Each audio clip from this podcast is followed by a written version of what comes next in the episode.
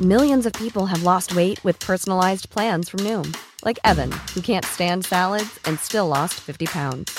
Salads generally for most people are the easy button, right? For me, that wasn't an option. I never really was a salad guy. That's just not who I am. But Noom worked for me. Get your personalized plan today at Noom dot com. Real Noom user compensated to provide their story. In four weeks, the typical Noom user can expect to lose one to two pounds per week. Individual results may vary.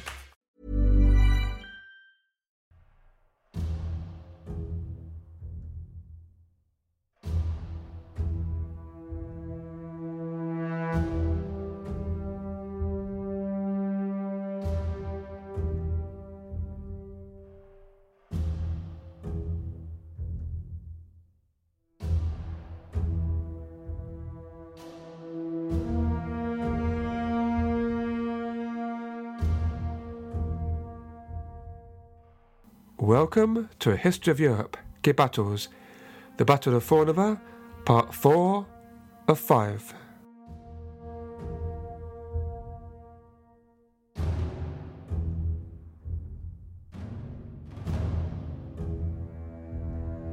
On the thirtieth of May, fourteen eighty-three, a new French king, Charles the Eighth, was crowned at the Cathedral of Rheims. Three decades had now passed since the end of the Hundred Years' War, a conflict which had caused so much devastation to the French countryside and destabilising of French politics. When Charles ascended to the throne, at the same time that the Kingdom of England was still embroiled in a long-running civil war known as the War of the Roses, France was fast recovering her prosperity and confidence. As described in a previous podcast on the Battle of Nancy, fourteen seventy-seven, Charles the Eighth's father, Louis the Eleventh, who reigned from fourteen sixty-one to fourteen eighty-three, nicknamed the Universal Spider, was a skilful and very cunning diplomat who helped destabilise a rival power centre to the east, the Duchy of Burgundy. Louis took advantage of the situation to seize numerous Burgundian territories, although his full ambitions were thwarted by the Holy Roman Emperor Maximilian the First, as I will relate in a future episode. King Louis the Eleventh attempted to expand French royal power in all directions. In fourteen sixty-three, he attacked and occupied Perpignan in southwest France, and most significantly, he gained direct royal control of Provence and Dauphiné in southeastern France. Royal power over Provence was achieved because its owner, the Duke of Anjou, died childless, and willed his inheritance to his cousin Louis the Eleventh in fourteen eighty-one. With the integration of Provence and its long Mediterranean coastline, including the ports of Marseille and Toulon, France now had the potential to be a great Mediterranean power. These gains represented the first time the French had pushed against their eastern border for six centuries since the Treaty of Verdun in eight forty-three, with major repercussions for the future of Europe. Ever the pragmatist, King Louis the Eleventh fostered loyalty in his newly acquired territories by respecting local autonomy and so helped assimilate them into France. Charles the Eighth, aged only thirteen at the time of his ascension, did not cut an impressive figure. Physically, he was short with thin legs, an oversized head, bulgy eyes and a long hooked nose. He did not inherit his father's intelligence, in fact was generally regarded as being mentally backwards.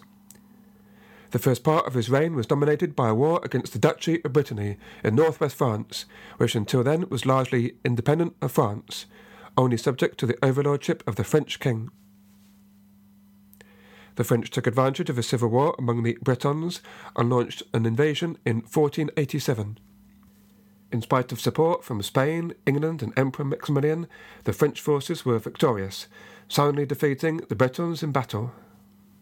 When the Duke of Brittany died in fourteen ninety, the French used a combination of military and diplomatic pressure to persuade the eleven-year-old heiress of Brittany, Anne, to set aside her unconsummated marriage with Maximilian and marry Charles instead in December fourteen ninety-one. The resolution of the Breton Wars in favour of France helped integrate the duchy into the kingdom, but left a bitter legacy between the French Valois kings and the Habsburg dynasty of Maximilian, and proved to be the first major instance in a long series of conflicts between these two great powers. most directly relevant to the subject of today's podcast were the French gains in the southeast of France. When the Duke of Anjou died in fourteen eighty-one, the French kings gained not only Provence, but also long-standing claims of the Angevin line to the crown of Naples and Jerusalem. The background is described in an earlier podcast on the revolt of the Sicilian Vespers, twelve eighty-two, available on my Patreon page. In short, the French prince, Charles of Anjou, invaded southern Italy in twelve sixty-five as part of his ambition to build for himself and his dynasty a Mediterranean empire. Although thwarted in his grand scheme, he did stay in control of the Kingdom of Naples. Charles's ally and fellow Frenchman, Pope Clement the Fourth, conferred on Charles the kingdom as a papal fief. Consequently, the popes continued to assert right to decide on the succession to the Neapolitan throne. Naples passed into the control of the Aragonese, which the papacy eventually accepted, but the descendants of Charles of Anjou never gave up on their claims to the kingdom, which therefore now passed on to the kings of France. King Louis the Eleventh had liked to play a role in Italian politics as a mediator and arbiter when Italian states sought support in their quarrels with each other. His ambitions of conquest lay elsewhere. He allied France with Florence, with whom important commercial links were developed.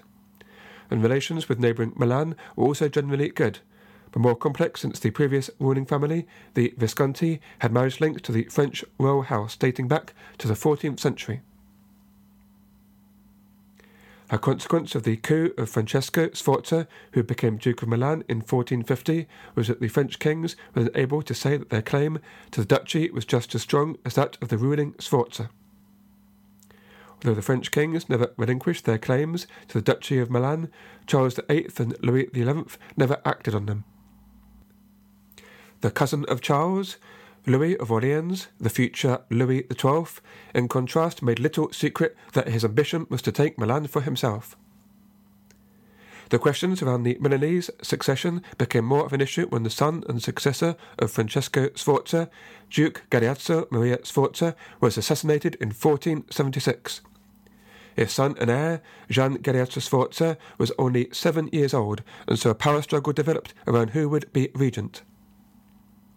Strong leadership was needed, not only to keep the dynasty together, but to protect Milan from the external threats. The struggle for the regency was won by an uncle of the young duke by the name of Ludovico il Moro, named the Moor for his dark complexion.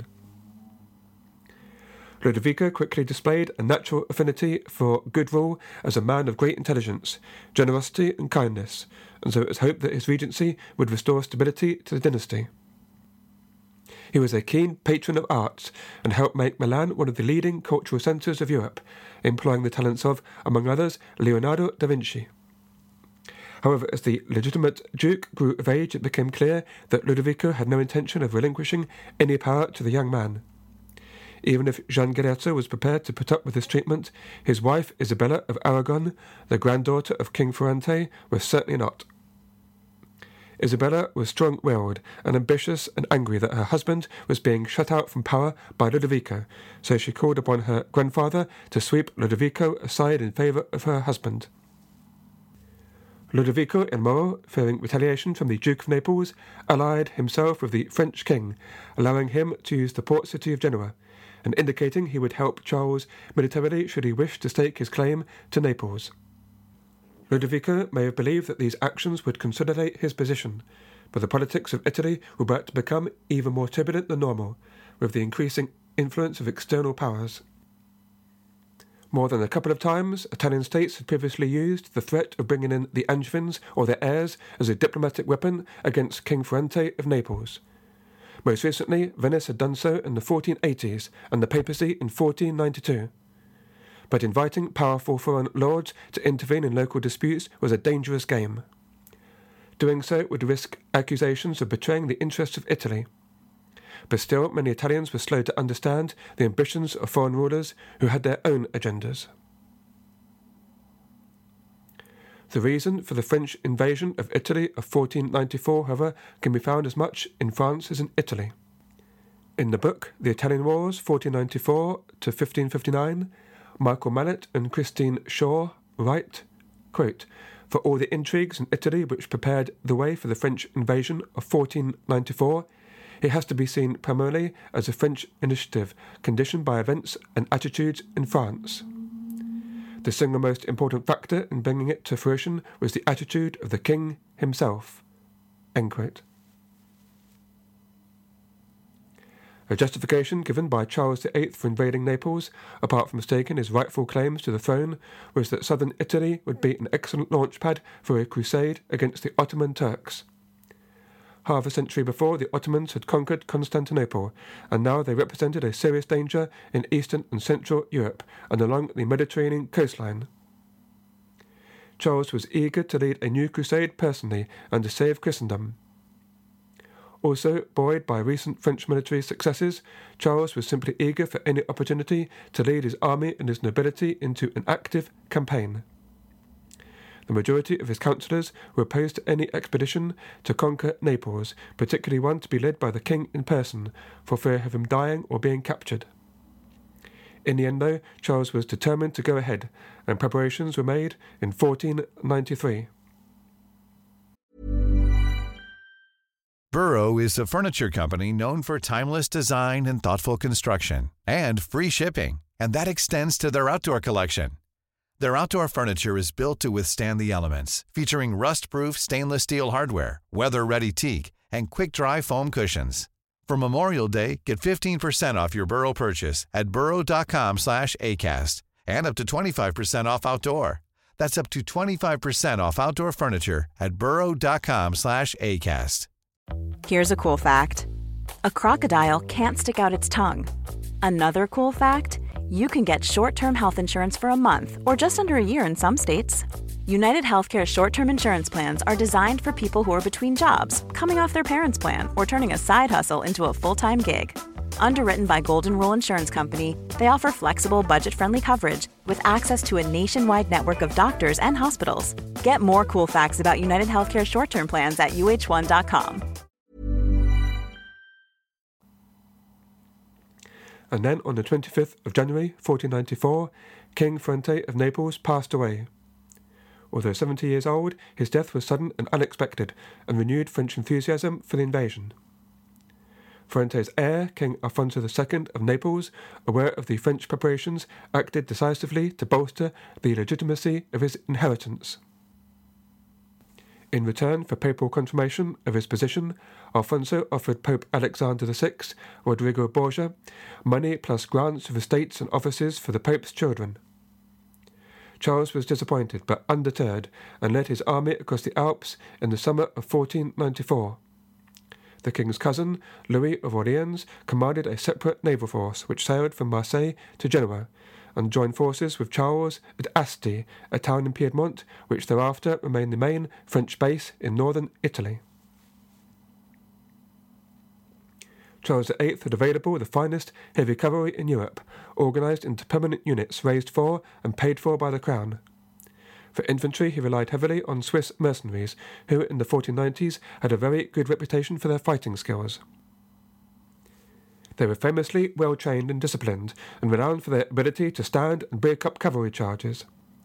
Their main weapons of choice were pikes, halberds, and two-handed swords. An important difference between the Swiss mercenaries and traditional medieval warriors was one of military culture. Their attitude was to win at all costs, and they did not hesitate to kill the wounded enemy instead of taking them prisoner. In this way, they challenged the medieval concern for gentlemanly behaviour.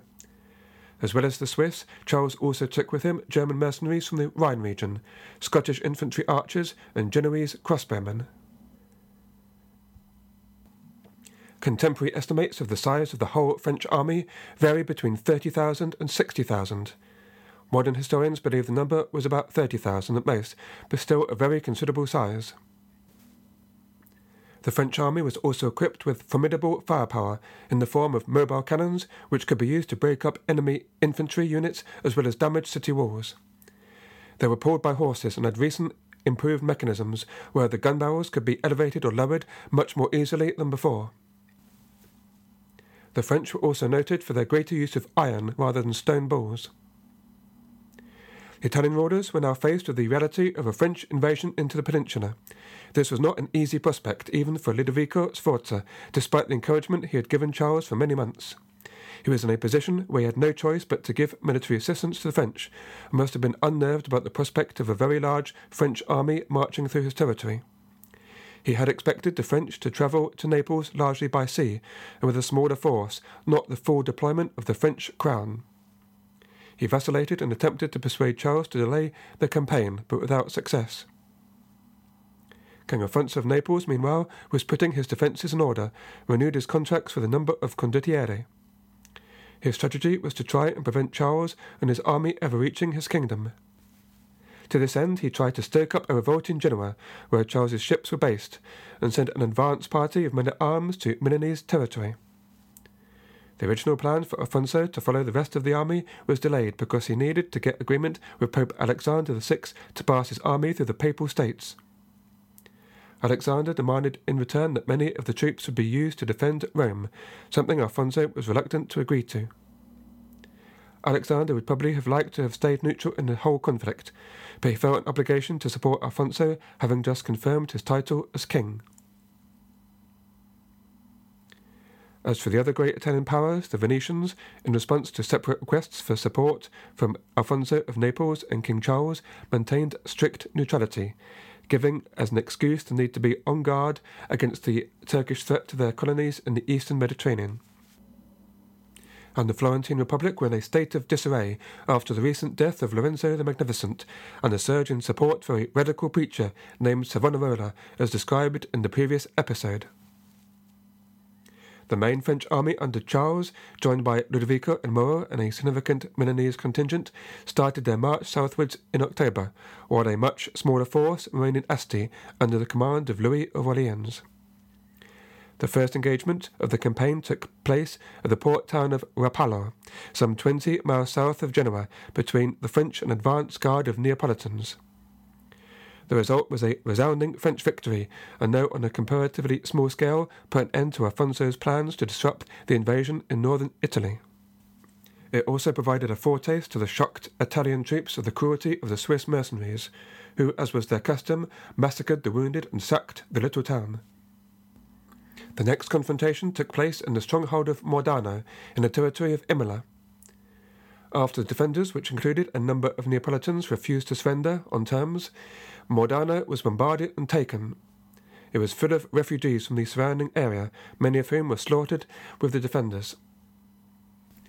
Writes Malleton Shaw, the sack of Mordano became part of the Italian narrative of Charles's expedition as the first of a series of violent assaults on small towns and strongholds that dared to defy the French. After that, there were no further resistance to them in the region of Romagna. Ludovico Sforza was becoming increasingly concerned at the size of the French army and the intentions of its leaders. In an attempt to grapple with the dangerous situation, over the summer he engaged in secretive diplomacy with the Holy Roman Emperor Maximilian. His envoys managed to persuade Maximilian, in return for an enormous bribe and for putting Milan under imperial overlordship, to name Ludovico the rightful Duke of Milan in the event of the premature death of the legitimate Duke, his nephew Gian Galeazzo. The young Duke died soon after, on the twenty-first of October, almost certainly by poisoning, prompting Ludovico to hasten back to Milan and assure his position as the new Duke. The Franco-Milanese army, meanwhile, continued their march southwards, sending envoys on to Florence to ask Piero de' Medici for a free passage through the Republic. Piero, however, having previously pledged support to Alfonso and expecting other Italian leaders to do likewise, vacillated for several days. Without a clear response, the impatient Charles decided to treat Florentine territory as hostile and began attacking and sacking any Florentine towns which dared to stand in his way. Piero at last decided to act and sent a mercenary army to protect his border castles. Yet it soon became apparent that what little support Piero had in the city was slipping away. As Savonarola continued his fiery sermons full of terrifying omens and excoriations of the city's leadership, a sense of despondency and of resignation fell upon the city. "Behold," cried Savonarola, "the sword has descended, the scourge has fallen, the prophecies are being fulfilled. It is the Lord God who is leading on these armies. Behold, I shall unloose waters over the earth. It is not I, but God who foretold it. Nor is it about to come, it has already come." Even among Piero's own branch of his family, many were already openly speaking of surrender. Piero, hoping to recover his crumbling personal authority, decided to conduct the negotiations himself. In emulation of his father, Lorenzo, whose courageous personal mission to Naples had saved Florence fifteen years before, he decided to slip out of the city alone to meet Charles the Eighth. In truth, it was an act of desperation rather than of bravery. The French king treated Piero with contempt from the beginning and demanded to seize the port cities of Pisa and Livorno. The abject Piero caved in with barely a whimper and agreed to all Charles's demands. Although he had no authority from the Republican councils to do so, he gave orders to the garrisons of his fortresses to admit the French. Charles must have been absolutely delighted. In truth, he was in desperate need of a defensive line to protect his army from becoming encircled in Italy, and to allow for his eventual march back to France. Paul Stratton, in his book, The Medici, Godfathers of the Renaissance, writes of the event, quote, "Despite Piero's much weaker forces, he had considerable bargaining power at his disposal, and had he shown greater strength of character, he might well have gained respect of Charles the Eighth. They might even have been able to come to terms that would have been beneficial to them both, but this was not to be." End quote. On his return to Florence, Piero was treated as a traitor and sent into exile by the angry citizens. On the seventeenth of November, Charles's forces entered Florence in triumph through a symbolic breach made in the city walls. The Florentines were wary that the army might turn to pillaging, but Florence was more valuable to Charles an ally than as a looted and hostile city. The Florentines accepted the temporary loss of their towns and fortresses, but secured Charles's promise that they would be restored at the end of the expedition. The agreement was signed on the twenty-fifth of November, and three days later Charles continued his march onward to his next destination, the city of Rome. As in Florence, the citizens of Rome nervously allowed the Franco-Milanese army into the city without putting up resistance, and Charles ordered his men not to loot or commit any acts of violence. Pope Alexander at first refused to meet the king and shut himself up in the main fortress of Rome, the Castel Sant'Angelo. Charles made it clear he had no intention of taking action against the Pope for support of Alfonso of Naples. He negotiated free passage through the Papal States, provisions for his army, and a temporary tenure by the king of key fortresses. One other condition Charles insisted on was that Alexander would surrender to him a man named Jem, who was the half-brother of the Turkish Sultan Bayezid the Second and a rival claimant to the Ottoman throne. Charles was considering the possibility of using Jem in a future crusade against the Turks. Whether or not that was ever likely to happen, Jem died a couple of months later, most likely of an illness such as pneumonia. On the twenty-eighth of January, fourteen ninety-five, after a short stay in Rome, Charles continued his way southwards towards Naples. It may seem surprising how easily the Italians had capitulated, but perhaps not if one considered Charles never attempted to conquer the entire peninsula. All he was interested in was free passage and for the Italian rulers not to support Naples. Most leaders, including not only of the leading Italian powers and minor states, but also local barons, were not prepared to see their lands ruined and their strongholds destroyed in Alfonso's cause. From the beginning, Charles's troops had showed the heavy price to be paid for defying them. The message was clear, and most Italians chose to submit. King Alfonso, alarmed by the reports of the French advance, chose to flee to a monastery in Sicily and abdicate in favour of his son, who is henceforth known as Ferdinand the Second, or Ferrandino. Ferrandino tried to stand and fight, but his forces were quickly overwhelmed by the invaders, who, as elsewhere, showed no mercy to any town or fortress which attempted to resist their advance. Within the Kingdom of Naples, all resistance quickly melted away. Even in the city of Naples, Ferrandino was unable to rally the people to his support, and like his father, fled to Sicily. The only significant resistance came from defenders of the main fortress of the city of Naples, but completely isolated, they could only hold out for three weeks. King Charles the Eighth, with Naples now secure and only isolated pockets of resistance elsewhere, began to establish his government throughout the kingdom.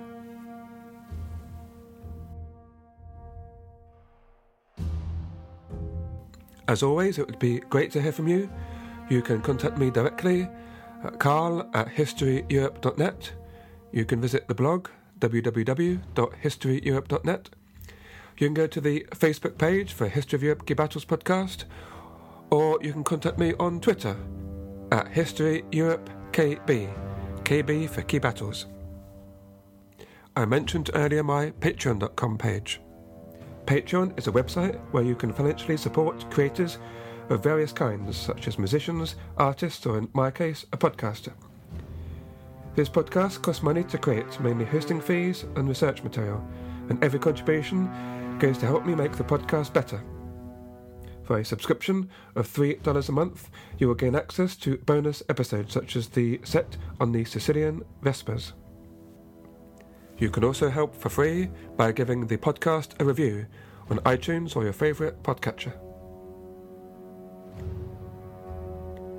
Thank you for listening to History of Europe Key Battles, and I hope you can join me next week for the concluding part of the Battle of Fornovo of fourteen ninety-five.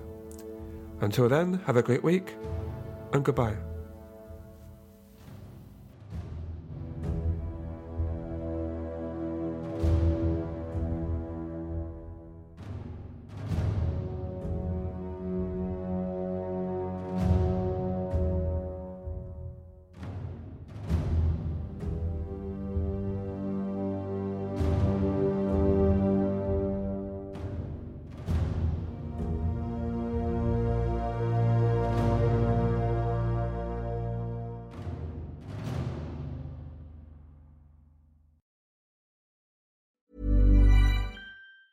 Planning for your next trip?